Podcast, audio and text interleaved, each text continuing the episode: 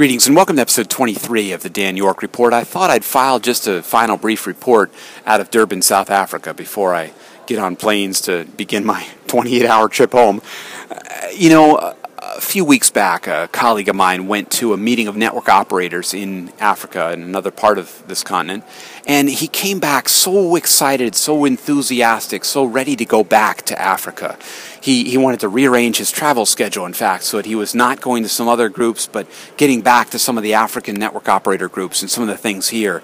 He was just so full of excitement and energy. And uh, he's a pretty passionate guy, so I'm used to some of his uh, enthusiasm, but even for that, it was a bit over the top, I felt, and I just was surprised in all this. But you know what? I'm not surprised anymore. I understand. I get it. I get it. I, too, would like to come back here.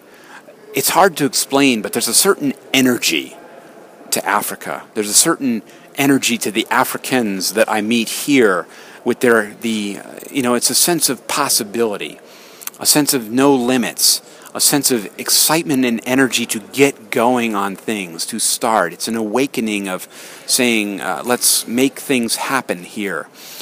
You know, it's funny, there was a thing of entrepreneurs that were meeting here, and they were talking about some of what they've been doing and the fact that they're just starting. You know, they don't necessarily have all the infrastructure, and sometimes, but they're not letting that hold them back. They're not waiting for aid agencies to provide resources. They're not waiting for governments to say, you know, to give permission. They're just getting started. They're doing things. They're making things happen.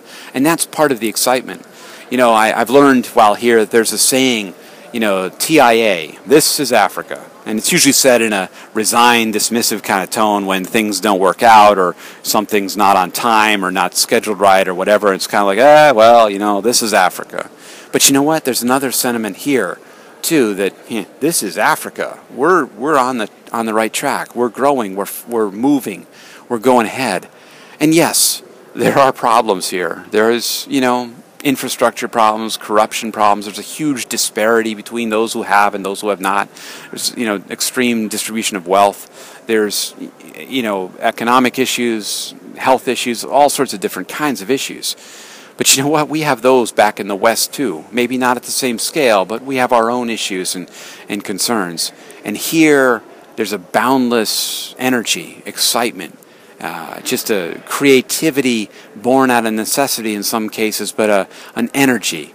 It's an energy, the energy of Africa. And that is one thing I will take home with me on my long journey home is that there is a lot of opportunity here, a lot of excitement, a lot of great people doing great work, and uh, it's exciting. It's really great to see. So that's that's it for my journey here. My time here is up. I'm heading back.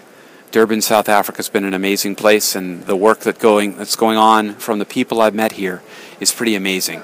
It's uh, a great great time and great place.